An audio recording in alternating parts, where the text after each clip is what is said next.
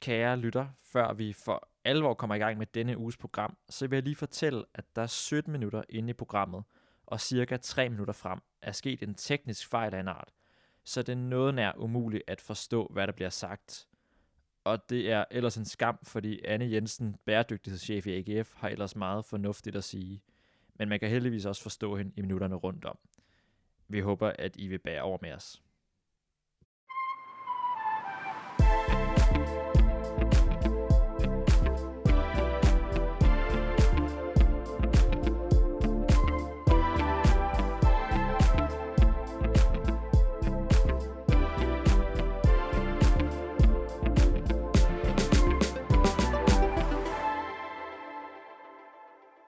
Hvilket ansvar har fodbolden i forhold til klimaet? Hvordan forholder man sig til udlandske ejerskaber? Eller, nå nej, der fik vi et afbud til dagens udsendelse, Jeppe, så der, øh, der kommer I ind i redaktionslokalet. Vi skal også tale lidt i dag om adventsgaver, og så Vi skal forbi den brasilianske målmandstradition.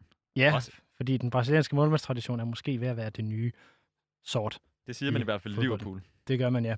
Mit navn er Lasse Ydhegnet. Og mit er Jeppe Højberg Sørensen, Det- og I lytter til det kritiske fodboldmagasin på Radio Loud.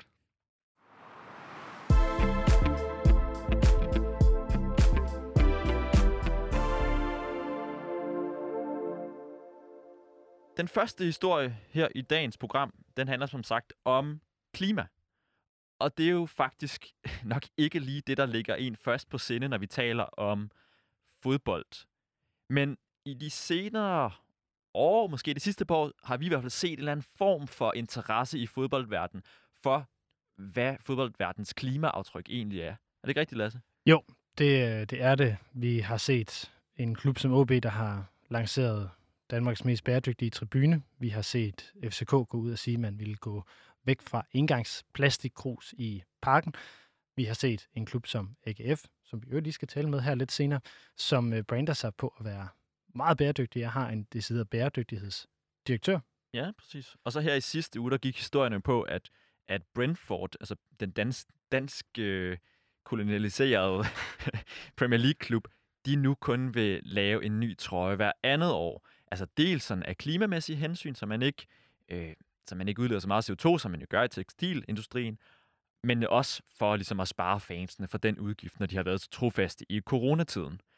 Men, men Lasse, hvad, at der er jo det her spørgsmål om, hvad skal fodbolden egentlig løfte? Det er jo lidt det, som det cirkler om. Ja. Skal man, hvor stort et ansvar behøver man at tage i fodboldverdenen over for, for, for dens klimaaftryk? Altså man kan sige, der er jo den her britiske sociolog Goldblatt, som øh, har, er den, der har forsket mest i, i det her, har skrevet mest om det. Og, og han siger jo, at fodbolden udleder lige så meget som et lille europæisk land. Ja, han siger sådan, jeg har læst lidt, altså han siger, øh, hele sportens verden udleder nok som, som Polen, skråstreg Spanien, i den dur. Og så fodbolden, det er sådan noget, der svarer til Tunesien. Så det er jo ikke ubetydeligt, dog er det ikke ekstremt stort. Nej, og, men, men det er mere for at sætte det i kontekst, fordi man kan selvfølgelig sige, "Nå, men hvad, hvad, hvem har et ansvar, hvem har ikke et ansvar? Og det er jo bare, at når, når at, som det er med klimakampen, alle er ligesom nødt til at løfte i flok, og jeg tror heller ikke, vi, at, at verdenssamfundet vil acceptere, at Tunesien sad og sagde, "Nå, vi, det, øh, det gælder ikke os, vi hopper, hop, hopper lige over.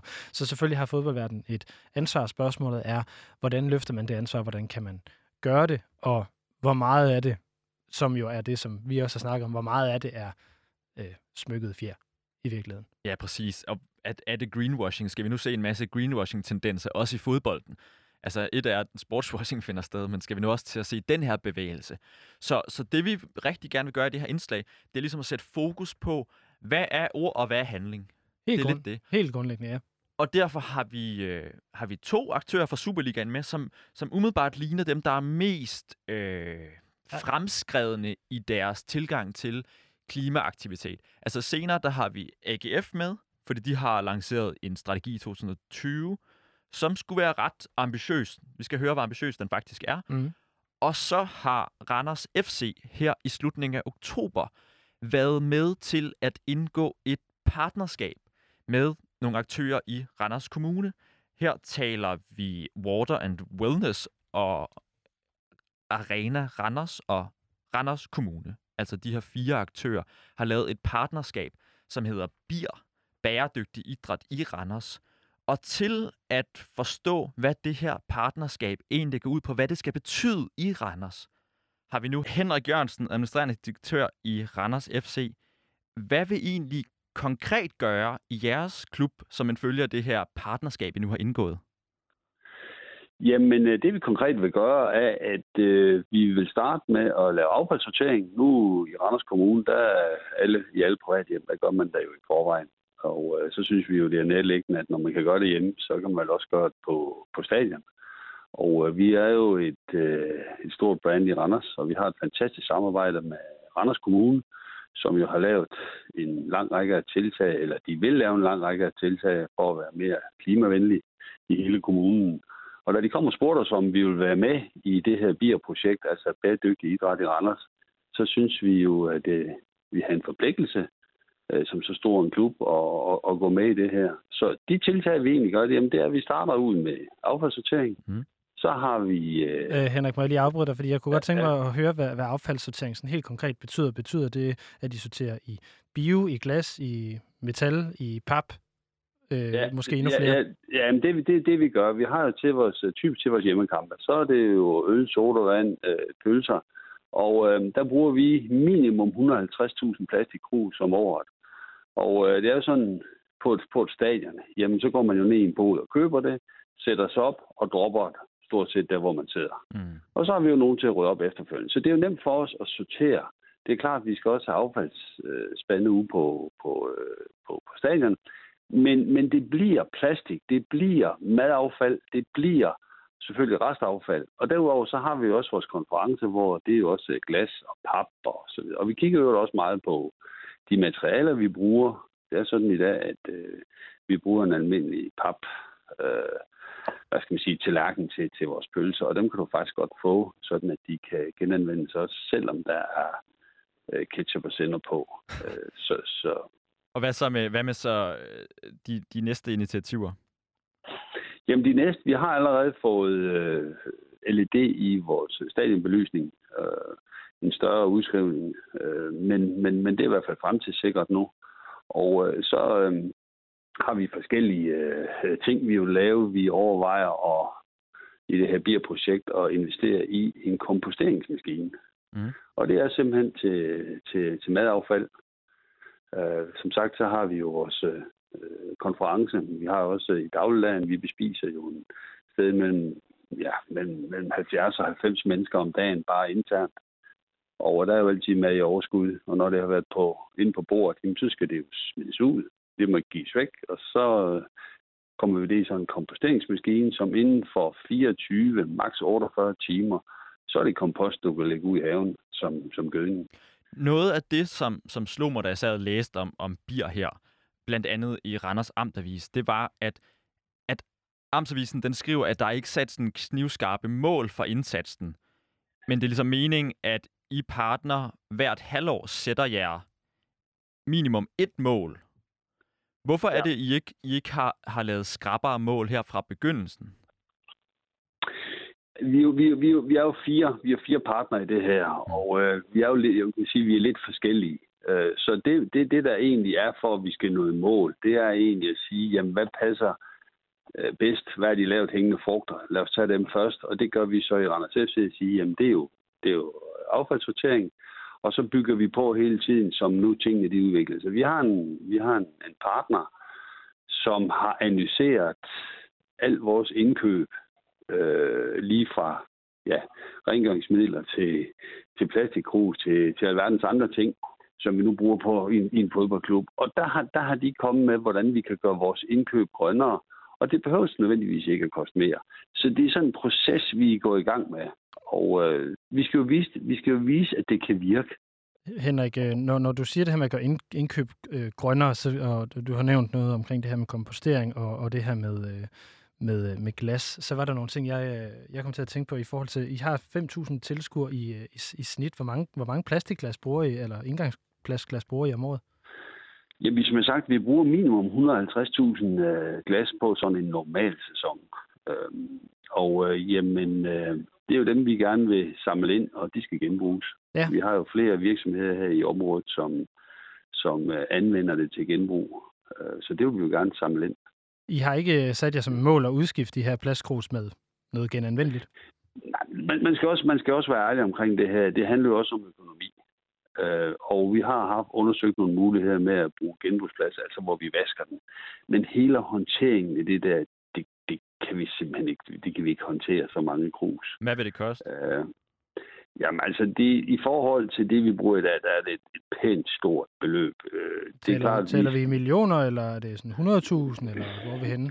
Ja, vi, vi, vi, er i hvert fald, vi, er i hvert fald, øh, vi er i hvert fald tæt på, på en million, vil jeg tro, fordi du skal jo lave et indkøb, og så er der hele mandetimer, og så skal du til at beregne at vaske de, de glasser. Der kommer også en helt lang række fra Fødevarestyrelsen krav til, når man skal genbruge sådan noget. Jeg ved godt, de, de gør det i nogle festivaler, men men vi har simpelthen ikke sættet op lige nu. Jeg vil ikke afvise, at det ikke kan blive til noget. Det vil så, så skal bare lige være helt sikker. Det er cirka sådan en, øh, altså uden at jeg kender jeres lønninger, så er det sådan en, en Vito Hammershøj Mistrati eller en, en Kamada, som det koster jer at skulle gå over til, øh, til genbrugsglas. Ja, nu skal jeg jo passe på, hvad jeg siger, øh, for lige at sammenligne med, med lønninger. Det gør vi af god grund ikke, jo, men, men, men, men, men det er da klart, det er da en, en, en fornuftig spiller, en gennemsnitsspiller i Randers FC. Men er det ikke også her, vi bevæger os ind i det, det er lidt spændende, men måske også lidt sårbare i sådan en klima-fodbolddiskussion? Fordi det faktisk ikke altid vil være det sådan økonomiske, rentable at lave nye initiativer. Hvor man også nogle gange må tage nogle økonomiske beats for så at, at gå forrest. Ja, og det har, det, det har du selvfølgelig en pointe i, men, men vi skal også hele organisationen, vi skal have alt til, at, til ligesom at hænge sammen i, det her. Så derfor tager vi selvfølgelig de, de, de lavt hængende frugter først og får dem implementeret. Øhm, og øh, ja, og så må vi jo se hen ad vejen, hvad det bliver. Der, der sker også en udvikling inden for de produkter, vi køber. De bliver billigere, de bliver bedre, og vi kigger på det hele tiden, hvordan vi kan optimere øh, på, på, på det her. Men vi er jo også, og det skal også lige nævnes, vi har jo, vi spiller jo på en fodboldlicens, og der er nogle krav, hvis vi vil spille i Superligaen, vi skal opfylde. Og det betyder også, at der er nogle ting, som, som vi af gode grunde ikke kan gøre, fordi det kan ikke lade sig gøre, som det er i dag. Hvad, hvad kunne det være? Ja. Jamen altså, vi kan jo ikke have, vi kan jo ikke have ukrudt i, i plænen. uh, blandt andet. Det kan vi jo ikke. Uh, vi træner også på kunststofbaner, og der er heldigvis en udvikling på vej, der gør, at det er et bedre produkt, som man kan få, få, få på, på sigt. Uh, jeg tænkte jo med det kompost der, det kunne I vel bare rulle ud over banerne, så vil det vel blive mere bæredygtigt? Ja, det, det vil det være. Det vil det være. Øh, og, og det er da også sådan nogle tanker, vi gør os. Nu er det jo ikke os, der drifter baneanlæg. Det er Randers Kommune. Men, men det, dem samarbejder I jo så med. Ja. Så, så, så det, det kunne man gøre. Jeg tvivler på, at det er den rigtige kompost. Det er en, en græsplæne inde på stadion. Er en videnskab. Det er ikke bare noget, man lige gør. Det skal jeg lige sige. Fordi den skal også være holdbar, når nu vejret det er, som det er. Vi skal selv spille på søndag. Øh, den er helt hvid nu, og den skal helst ikke være blød og blive trådt op. Jeg tvivler på, at det ikke sker alligevel den her gang, men, men, men der er bare nogle, der er bare, den skal bare behandles hele tiden med Henrik, de rigtige midler.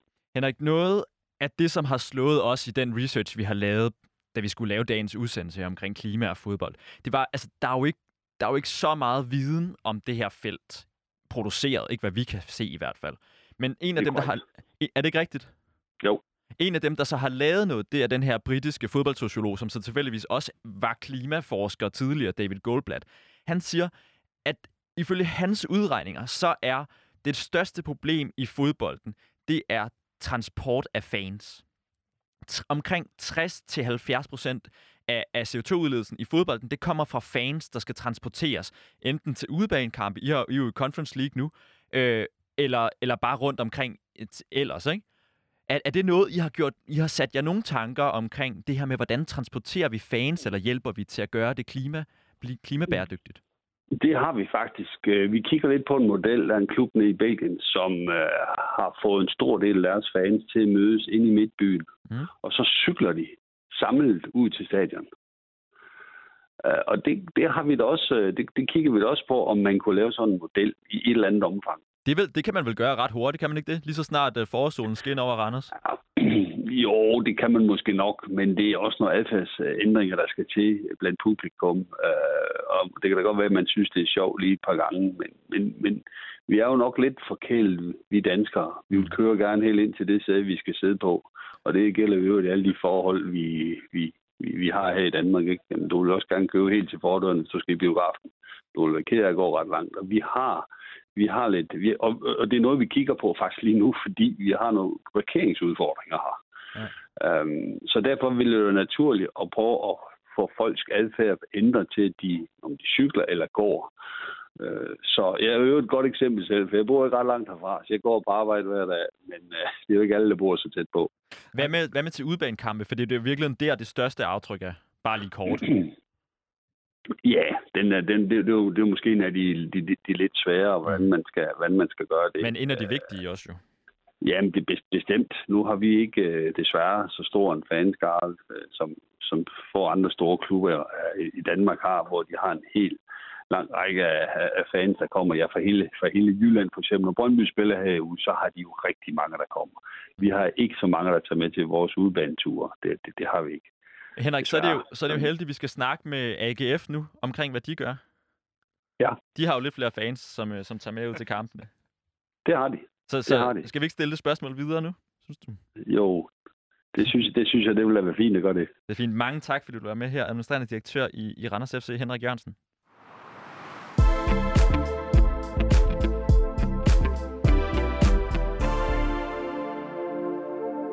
Og så er vi klar til at sende de samme spørgsmål videre til den klub, som vi indtil videre har kunne se, der gør mest i Danmark, eller i hvert fald er mest øh, tydelig omkring det, det er AGF, hvor Anne Jensen sidder og er chef for branding og bæredygtighed. Hun har blandt andet tidligere siddet på Northside Festival, hvor hun også har arbejdet lige præcis med det her tema.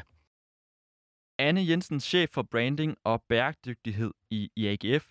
I har jo markeret jer her for nylig ved at være nomineret til en bæredygtighedspris i, i det, der hedder The Stadium Business Awards 2021. Er det ikke rigtigt? Ja, det er rigtigt. Øh, vandt I? Jeg har ikke rigtig kunne finde ud af, hvem der vandt den konkurrence. Vi vandt desværre ikke. Vi var øh, i Manchester til, øh, til øh, award-overrækkelsen, og øh, vi var jo fem finalister, og det blev øh, Cagliari, Cagliari Calcio fra mm. øh, Italien med øh, et bæredygtighedstiltag, som vandt. Det er jo særligt de sidste par år, altså starten i 2020, at I ligesom har markeret jer på det her område, også med din ansættelse. Hvad er det konkret, I har gjort i AGF? Jamen, vi har jo startet et, øh, et arbejde med miljøbæredygtighed også. Altså, vi, har, vi arbejder også med den sociale bæredygtighed, men den er lidt mere typisk for de fleste fodboldklubber i hvert fald, at man arbejder med social ansvarlighed.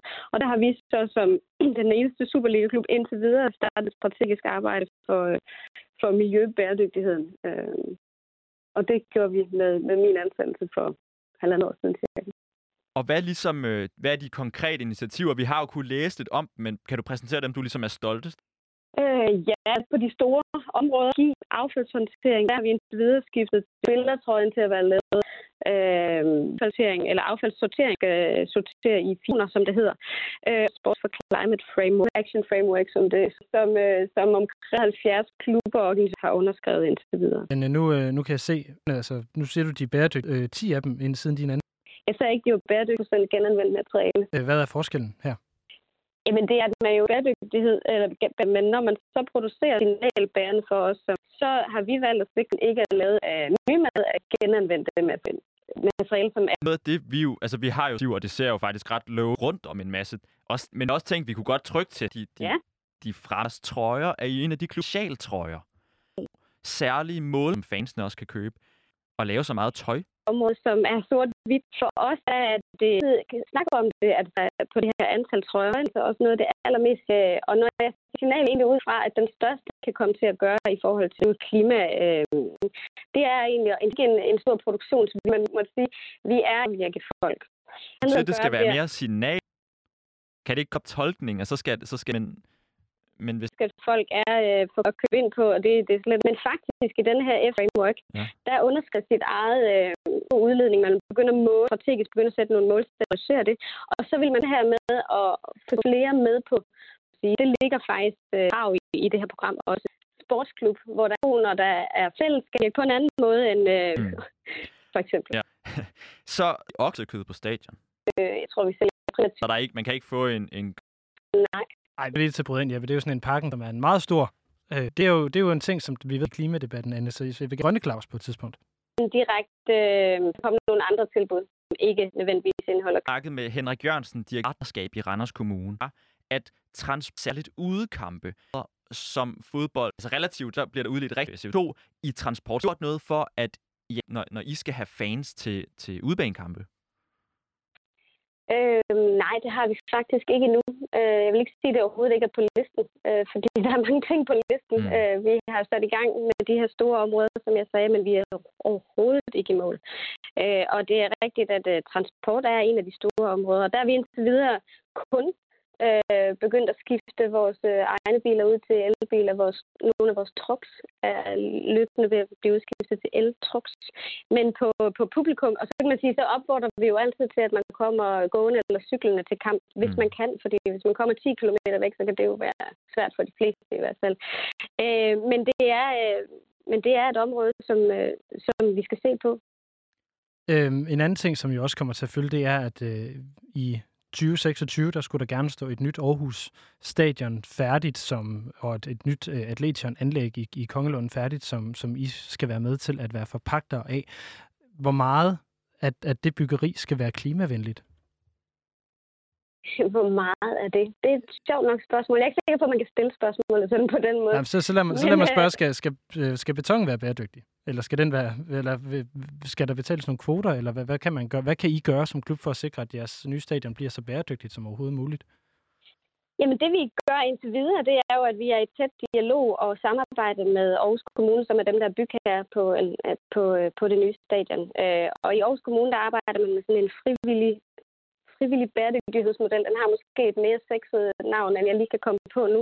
Men det er i hvert fald ikke en DNGB-certificering eller en LEED-certificering af bygninger. Øh, det er en, de har tilpasset til, øh, til Aarhus Kommune, øh, som man også bliver anbefalet af en hel del øh, rådgiverfirmaer, øh, at man ligesom tilpasser det til den virkelighed, man lever i, for at komme til at leve op til de rigtige krav, og ikke bare dem, der står i en certificeringsmatrix. Matrix. Men, men lige præcis, øh, om betonen skal blive bæredygtig, eller hvordan man gør det, det, det kan jeg faktisk ikke svare på nu. Jeg ved bare, at vi presser rigtig meget på, for at det også bliver et så bæredygtigt som muligt staterne, især på den måde, at man, kan også, at man også kan drive det øh, mm. mere bæredygtigt. Det vil det... sige, at al den energi, man bruger, det vand, man bruger osv., at det er tænkt ind i faciliteten. Der findes jo den her klub i England, som hedder Forest Green Rovers. Har du hørt om den? Det er den her mest bæredygtige klub i verden. Altså, ja, de, de, den har jeg hørt om. Den er jo sådan, det er jo nok det mønstereksemplet på den ultimative indsats, kan man sige. Ikke? De, har jo, ja. de har jo det her nye øh, stadion på tegnebrættet, som er lavet udelukkende af træ. I hvert fald sådan de helt bærende elementer og det skulle være det absolut mest klimavenlige. Kunne man forestille sig, at, at I gik den vej?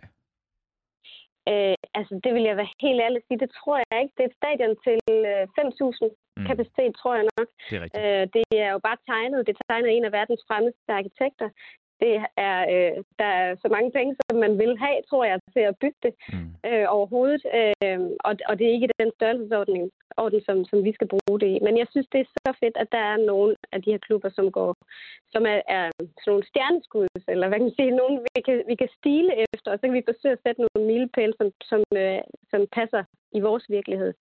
De er jo ejet af et øh, energiselskab også, øh, og der, som, som går for os på det her område, så det er meget inspirerende.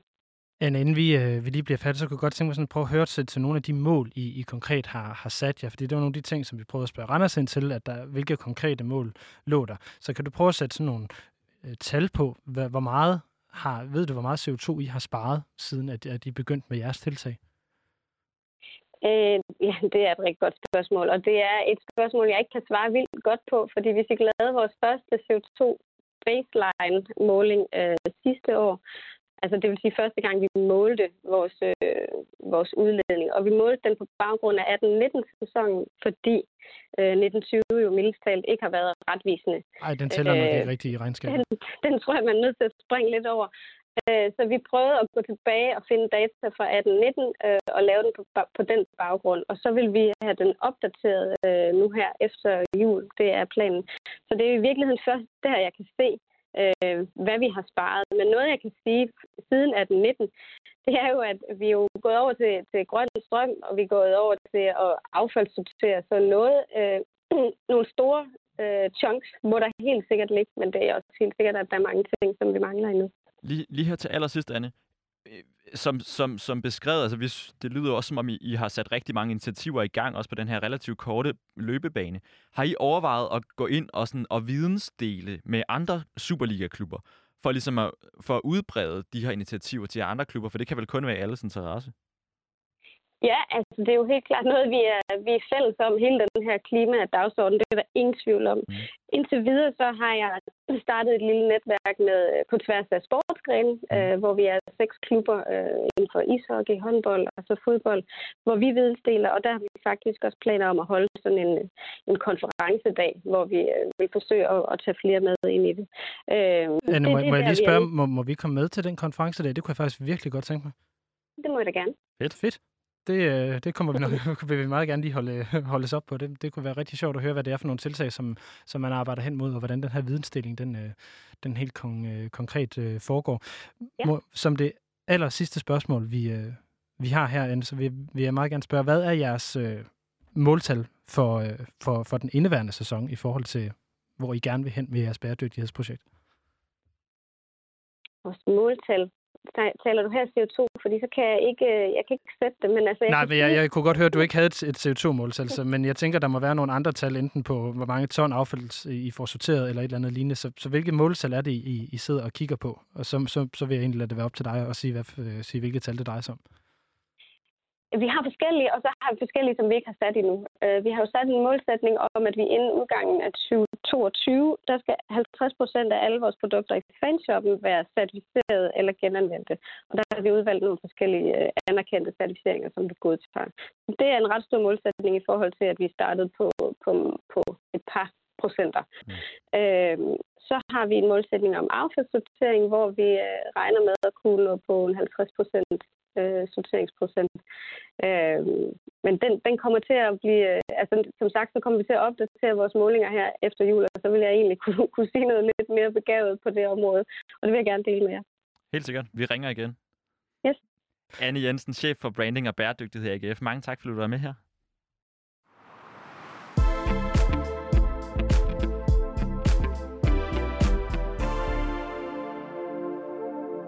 I løbet af denne uge, der blev det offentliggjort, at Liverpool har ansat den brasilianske målmandslegende Claudio Tafaral som målmandstræner. Og det, det fik også øh, til at sidde og snakke lidt i redaktionslokalet, Jeppe.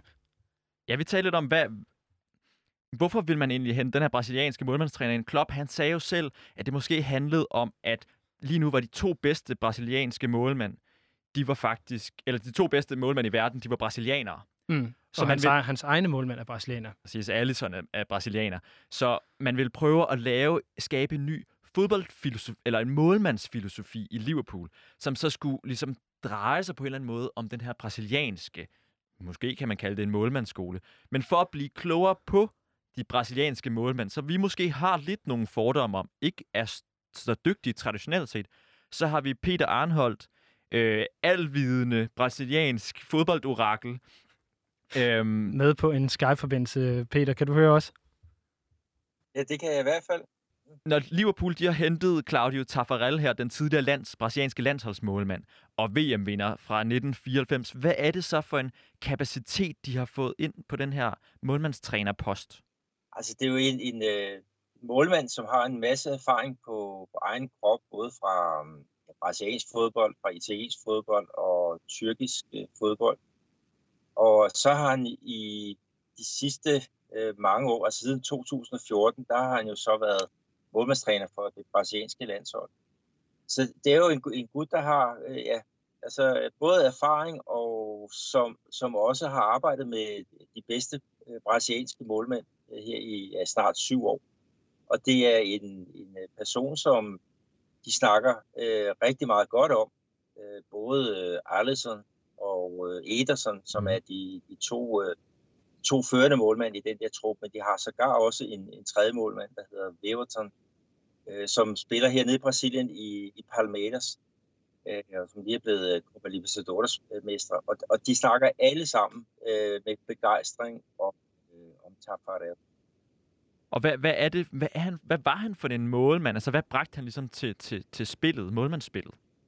Ja, Tafarel, altså det, han har jo ikke været måske det mest spektakulære målmand. Øh, den øh, klub, som han kom fra, hvor han blev uddannet. Det var nede i det, det sydlige Brasilien, nede i, i uh, International. Og det er faktisk også derfra, at uh, Allison, han, uh, han tog uh, fra så til, uh, det var så Roma. Mm.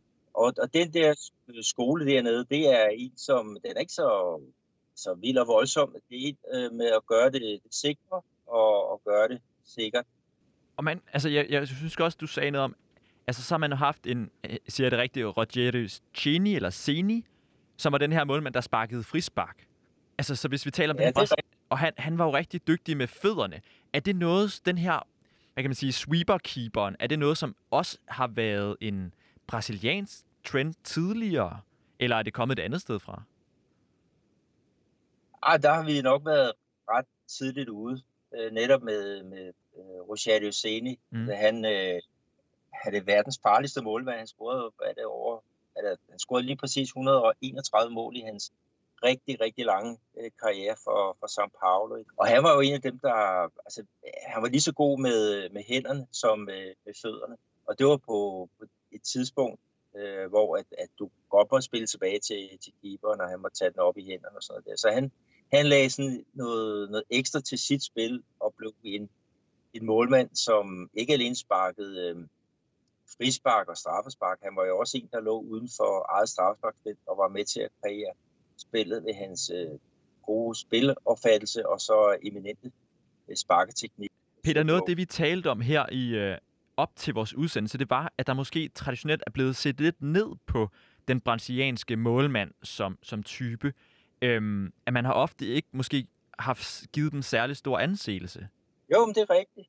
Og, og det er der jo en naturlig grund til, fordi der er jo nogen, der har haft lidt, øh, hvad hedder sådan, butterfingers. Altså dem, der sådan er lidt ældre, de kan i hvert fald huske en, en målmand tilbage fra VM i 82, Valdir Pérez. Mm. Kæmpe navn hernede, men som havde lavet et kæmpe drop mod øh, Sovjetunionen. Øhm, og, og, det, og så har vi jo også den der gamle historie med øh, Brasilien, der bare skulle have uafgjort i den sidste kamp ved VM øh, i 1950, og så var der en, en øh, Valdir Barbosa, som lod bold gå ind ved, ved forreste stolpe, og, og man snakker om det der Marcanazo, altså hvor nationen gik, i sort, øh, gik helt i sort. Men, men hvis vi snakker om, om øh, målmandsskolen hernede, og de øh, profiler, som de har haft, altså der har været rigtig, rigtig mange dygtige målmænd. Altså brasilianerne, de snakker selv om øh, Gilmar, øh, som stod på mål, blandt andet for Santos og vandt VM i 1950 og, og 58. Så har vi selvfølgelig Tafarel, som øh, I snakker om, vandt VM i 94. Altså det er nok de to, som man øh, siger er de bedste gennem tiderne mm. hernede i Brasilien. Vi spekulerer lidt på, om, om den her, øh, de her den her måde, man har talt om brasilianske målmænd, eller måske det hele taget sydamerikanske målmænd, om den også deler lidt den samme, hvad kan man sige, implicite kritik af de her målmænd, som ikke er fra Vesten, at de er mere ustabile, at de er knap så reliable som en vestlig målmand. Kan du se sådan et mønster? Eller er det bare, fordi der er nogen, der har haft de her slippery fingers? Ja, altså, jeg, du kan sagtens stole på, på en brasiliansk målmand, og vi har flere eksempler på, på, på målmænd i øh, de bedste europæiske ligaer, ikke, som har været med også til at vinde øh, Champions League osv. Julius Caesar har jo også været en, en rigtig øh, god målmand øh, i, for, for, in, øh, for Inter. Men vi har jo også de der skal vi sige, lidt sjove typer, altså dem, der, der netop er, det, altså, det er jo ikke normalt for, for Europa, man tænker på, at en målmand skal sparke frispark. Det, det, der er sket nu, det er jo den udvikling, vi har fået, efter at, at målmændene lige pludselig øh, ikke må tage så meget med, med, med hænder som, som tidligere. Og så er man jo så arbejdet rigtig meget med, med fødderne i, i Brasilien, og det har jo også gjort, at de... Altså, jeg tror ikke, der er en stor forskel på målmandstræning i Brasilien og Italien øh, og, og andre af de, de store ligaer. Men, men, men altså, vi, måske er, er brasilianske målmænd, måske har de lidt større øh, modighed. Ja. Øh, men med den her, den her øgede fokus på målmands, øh, målmandens øh, spil med fødderne, kunne man så også godt forestille sig, at ligesom at at Taffarel nu bliver hentet ind i Liverpool, at, at den her brasilianske målmandsskole, den bliver mere populær, mere velanset i de kommende år? Ja, det, det kan vi jo godt mm. uh, sige, fordi det er der et, et, et, et, øh, et ordentligt skulderklap for, for den brasilianske målmandsskole, at, at, øh, at Tafarel han kommer til, øh, til Liverpool. Øh, og jeg, jeg synes i og for sig, at den, den også er helt fortjent. Altså, det er jo ikke særlig mange brasilianske trænere, vi ser i de store ligaer øh, rundt omkring. Jeg tror faktisk ikke, vi har en eneste. Så det, at, at Tafarel kommer til, til Liverpool og, mm. og arbejder blandt andet med, med Klopp og de to andre øh, keeper, træner, som de har i forvejen. Altså det er jo også med til at give en viden til øh, brasiliansk fodbold og til hele det her øh, landsholds øh, setup, som jo kan blive øh, rigtig godt på, på længere sigt. Peter Arnhold, dansk talentspejder, skribent og guide i Brasilien. Mange tak, fordi du var med her.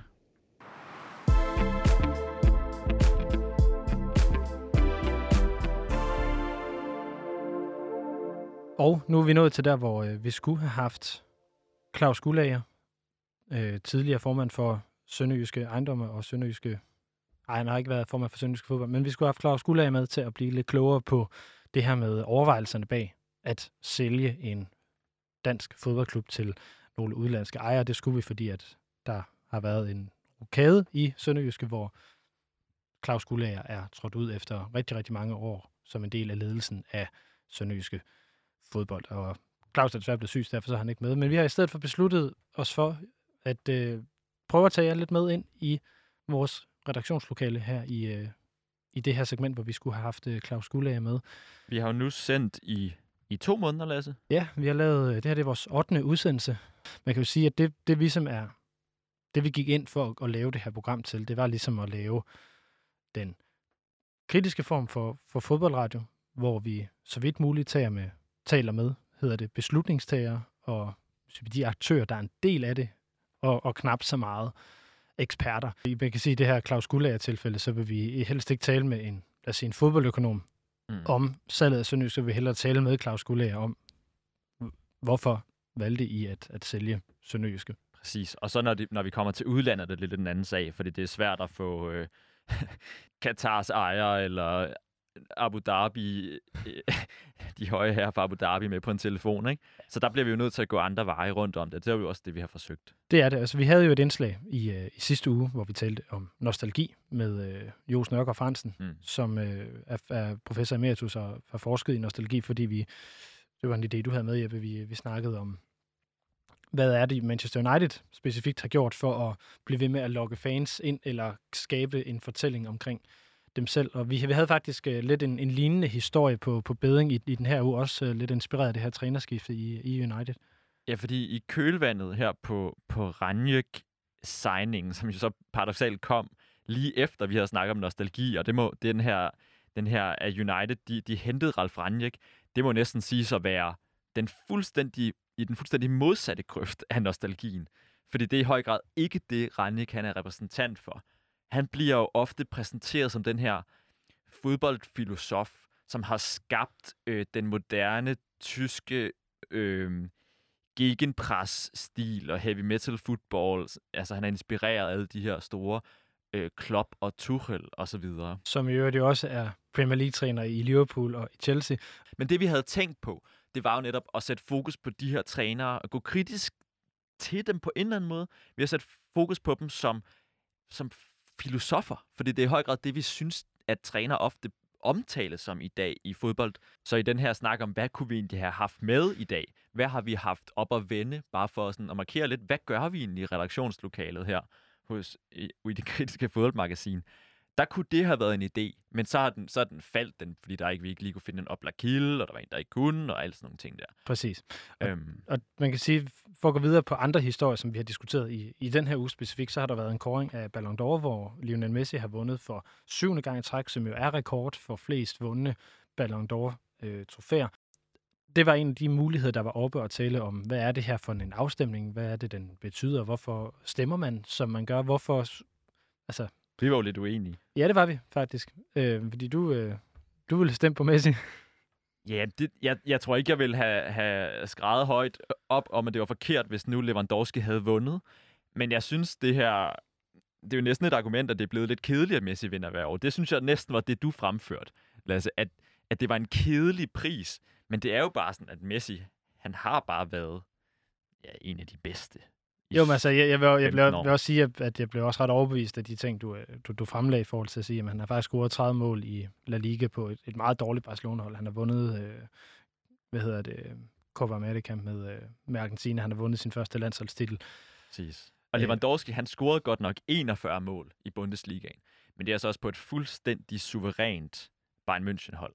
Hvor det også til sidst jo handlede om at få Lewandowski til at score, så han kunne slå den her Gerd Müller-rekord. Mm. Ikke at det gør det mindre imponerende. Nej, det, det er det. Men, men, men det er også bare for at få sat noget fokus på den her snak om verdens bedste fodboldspiller, fordi det er en fluffy snak. Og så var det jo selvfølgelig også værd at nævne, at danske Simon Kjær blev nummer 18 i Mm. afstemningen, og øvrigt fik en utrolig flot hyldest øh, for sin øh, måde at være anfører på under EM. Og hvad har vi så ellers haft op at vende? Vi havde, øh, vi havde en snak om øh, ketchup, eller om Ja. kakao, øh, fordi det er jo sådan en ting, som der nogle gange sker, at øh, når der kommer nye trænere ind, så øh, skal der strammes op på disciplinen, og så forsvinder, øh, det er det engelske eksempel, du, øh, du, du også havde med, Jeppe, hvor øh, fordi- ketchupen forsvinder fra, fra træningen. det Conte, efter han kom ind i Tottenham, der skulle han ligesom markere sig. Og det gjorde han så ved at forbyde ketchupen. Det er i hvert fald det, historien er gået på. Også, også, der er også andet di- diætmæssigt, han er gået ind og skulle regulere på. Og så ham her, øh, The Guardian-skribenten Jonathan Liu, som altid har sådan et ret sjovt blik på det sådan, fodboldens sociologi, eller hvad man kan sige. Han, han taler om, at ketchup som et eller andet øh, mønstereksemplet på en kulturkamp i Premier League. For der, der sker altid det, at når der kommer nye trænere ind, ofte udenlandske, så forbyder de ketchupen. Og så markerer det ligesom, okay, nu er det slut med den her engelske bar, øh, barhygge. Altså, nu er der ikke flere pints, og nu er der ikke ketchup eller noget som helst. Og så når, når, når englænderen, når øh, den internationale træner ligesom bliver hævet ud igen, bliver fyret, så kommer der måske en britisk træner ind, og så tager han ketchupen tilbage. og så, så det her sådan, civilisationsclash, som, som som så bare sådan en evindelig historie om ketchup frem og tilbage. Og så kom du med et sjovt eksempel på kakaoen i, Ja i men, Odense. ja, men det handlede så mere om, om økonomien dengang, at øh, Jesper Hansen, da han var sportsdirektør i OB, han øh, pålagde spillerne selv at betale for deres Red Bull og deres kakao, fordi det var for dyrt for klubben her på, på det tidspunkt. Men vi tænkte på, det der kunne være en fed historie, det var, er der sådan et, et fænomen i dansk fodbold? Er der, er der en ketchup-pangdang Ja. i, er, er, i, det, i er det med, Superligaen? og jeg, kunne, jeg håber lidt, det er Mathilde Kakaoen. Hvis der er nogle spillere eller nogle ledere, der tilfældigvis øh, lytter med, og så ved lige præcis, hvad er det, der bliver fjernet og kommer tilbage igen, når den strikse udenlandske eller disciplinære træner, han, øh, han forsvinder, så vil vi rigtig gerne høre fra jer. Øhm, det vil være, være helt fantastisk. Jeg håber, det er kakaoen, det, det må jeg sige. Men det vi jo skulle have snakket om i, de her, i det her segment, det var de udenlandske ejerskaber i Danmark, som jo er en, en lidt en, en kæphest for os, hvor vi også gerne vil have talt med øh, Jammerbugt FC. Det Mm. er, vil, vil jeg godt sige, det har, der har ikke været nogen fra klubben, der har ville stille op til interview omkring den nuværende situation og de overvejelser, som klubben har haft om Fordi det noget kunne jo godt tyde på, at der også er lidt rod i maskineriet op i Nordjylland. Det ser gevaldigt øh, sådan ud. Men det her, det var vores øh, lille tur ind i øh, maskinrummet, eller redaktionslokalet på det, det kritiske fodboldmagasin. Det kan være, der kommer snit igen, hvis vi får en anden aflysning lige i sidste øjeblik. Så håber vi ikke, vi keder jer for meget. Nej, det håber vi ikke. Men øh, lad os så komme videre til noget andet, som forhåbentlig er lidt sjovere.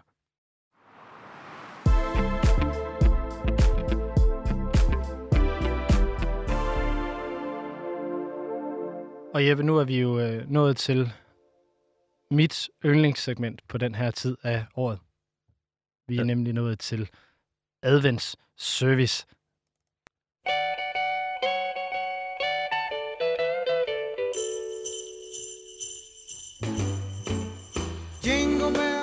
Kan du mærke det? Det bliver hyggeligere og hyggeligere her, som vi nærmer os jul. Og øh, i sidste uge, der øh, kiggede vi jo nærmere på julesvætter i, samar- øh, i samarbejde med øh, Tine Bordelet, som øh, hjælper os med at kåre den øh, flotteste Indehaver af en garnbutik i, øh, i Nordsjælland, som ligger på en tankstation. Du hæfter dig altid ved den tankstation. Det er fantastisk. Jeg synes, det er en god fortælling. Ja, det er det også. Men vi, øh, Jeppe, vi skal fortsætte med at kigge på de her øh, julemuligheder, eller gavemuligheder er det jo i virkeligheden, vi skal kigge på i dag. Vil du ikke sætte lidt ord på, hvad det er for nogle, øh, nogle ting, vi skal prøve at dykke ned i i dag? Jo, det er virkelig ting. Vi har jo, sidste uge havde vi svætterne, og den her uge, der har vi bestemt os for, at det skal være dimser, eller dimsedutter, som, øh, som man skal have en lille guide til som, som fan af Superliga-klubberne. Ja, så vi kan jo sige, det, det er sådan nogle af de der ting, som mange af os måske kunne finde på at købe. Altså, jeg sad i hvert fald ikke, da jeg skulle kigge dem igennem i går, du ved, de her lidt fjollede merchandise-ting, man har stående derhjemme, men som man bare som fan er nødt til, øh, til at have. Så hvis man står og mangler nogle gaver, eller lige er lidt bagud med... Hvis man ikke lige har fået købt adventsgaven her øh, anden søndag i advent. Ja, så, så får, kommer der den inspiration til, øh, til, hvilke gode demser der er fra Superligaen, som man, skal, øh, man kan vælge. Og vi, øh, vi skal kåre den, den bedste dims sammen med Michel Gram Ventrup, som øh, ejer Demseriet. Intet mindre. Intet mindre, som er to butikker, der ligger på Nørrebro i København, som har masser af demser og andre ting til, øh, til hjemmet. Så lad os få øh, Michel med, og så få dykket ned i de her demser. Så Michel, velkommen til, til dig, og tusind tak, for at du vil hjælpe os med at finde den bedste dims i øh, blandt Superliga-klubbernes øh, merchandise. Vi har jo sendt dig otte forskellige demser. Øhm, Ja. hvad, hvad tænker du om de demser, som, øh, som vi sendte sådan lige umiddelbart? Og, øh, jeg tænkte først, øh, nå, hvad skal jeg dog vælge? Men øh, jeg, jeg har fundet tre gode, synes jeg. Fedt. Eller dem, som jeg synes er de bedste. Hvad har du ligesom lagt vægt på i din bedømmelse? Um, jeg kan rigtig godt lide, altså selvfølgelig, at, at ting ser pænt ud, og så at de har en god anvendelsesmulighed, eller at, at de, jeg, i virkeligheden er jeg ikke sådan voldsomt meget til bare at pynte ting, som ikke kan noget. Okay. Så, så øh, selvfølgelig er, kan man, det kan så diskuteres, hvad, hvad der er pynteting og hvad der er anvendeligt selvfølgelig. Men, øh, men jeg, jeg har fundet tre, som jeg synes... Øh, Fedt. Vil du ikke, øh, vil du ikke prøve sådan at, at starte med din uh, nummer tre, så vi ligesom uh, kører op til nummer et her? Hvad er nummer Jo. tre på din, uh, din liste? Jamen, det er varmepuden. Det var det er varmepuden fra uh, Ja. FC Midtjylland. Sådan en dejlig lille sag til en, uh, et par 60, uh, 300 kroner, så vidt jeg lige husker.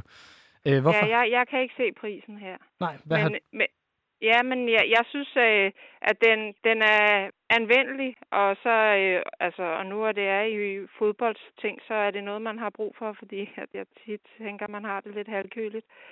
Så, og så gør den, altså, den, øh, den er pæn, og den, øh, der er ikke så meget over den. Den, øh, den er stille og rolig. Hvorfor er den Øh, pæn?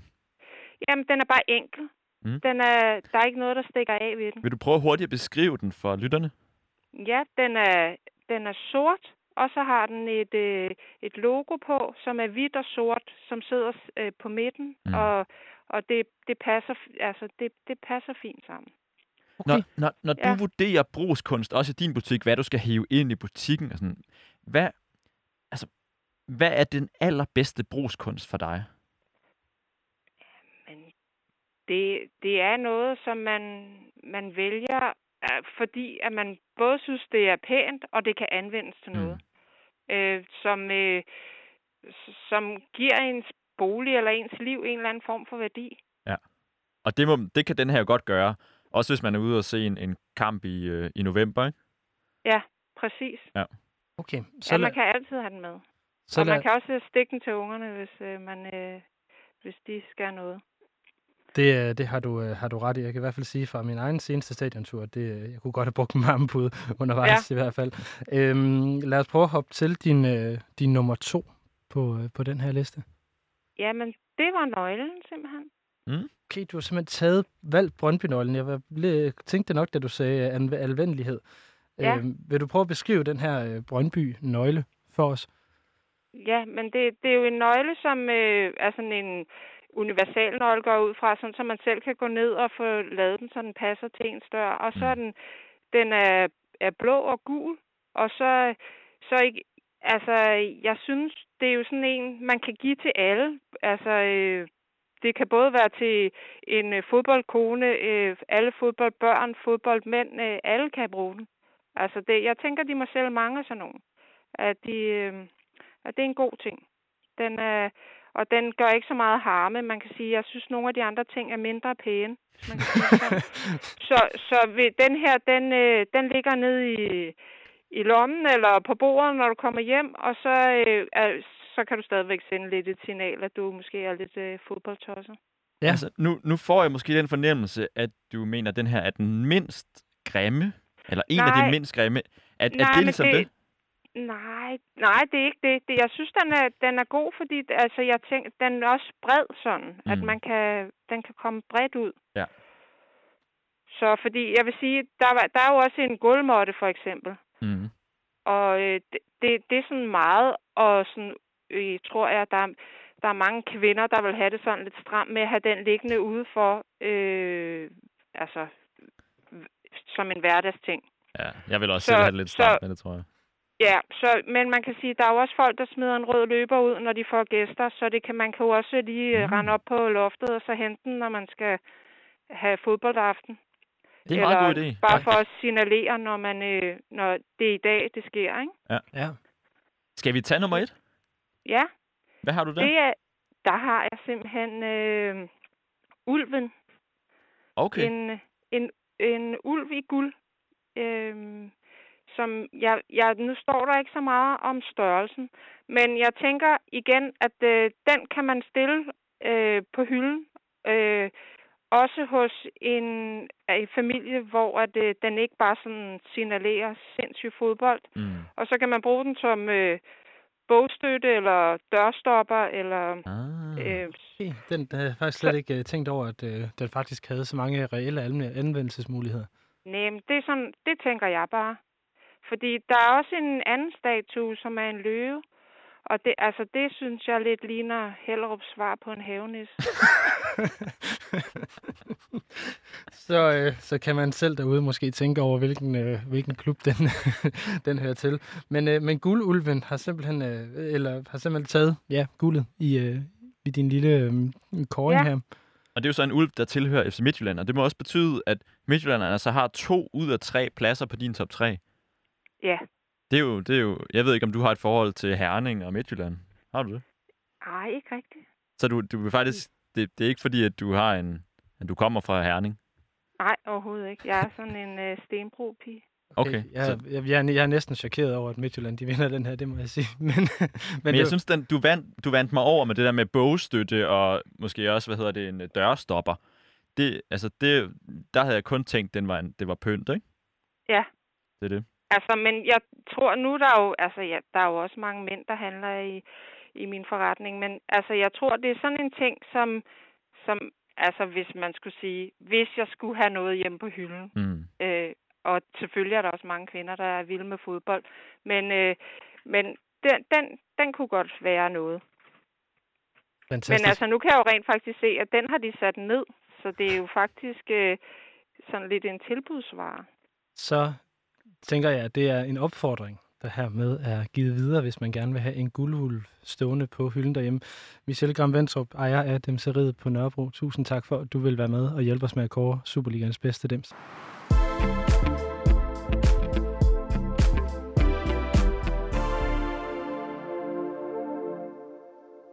Og Lasse, så er vi jo faktisk nået til vejs ende i dagens program. Det er vi. Vi øh, håber, det har været en fornøjelse for jer at, øh, at lytte med til, til den her udgave, som har været lidt speciel at lave, fordi at vi jo fik det her afbud lige i sidste øjeblik. Øh, så vi håber, at det har været sjovt at få lov til at komme med ind i redaktionslokalet, for uden de, øh, de andre ting, vi har, har kigget nærmere på i dag. Vi øh, udkommer jo hver søndag som podcast, hver søndag morgen. Så det er der, man kan finde programmet på alle tjenester. Men ellers så er det vel bare tilbage at sige tak for i dag. Ja. Mit navn er Jeppe Højberg Sørensen. Og mit navn er Lasse Udhegne. Tusind tak for, at I har lyttet med.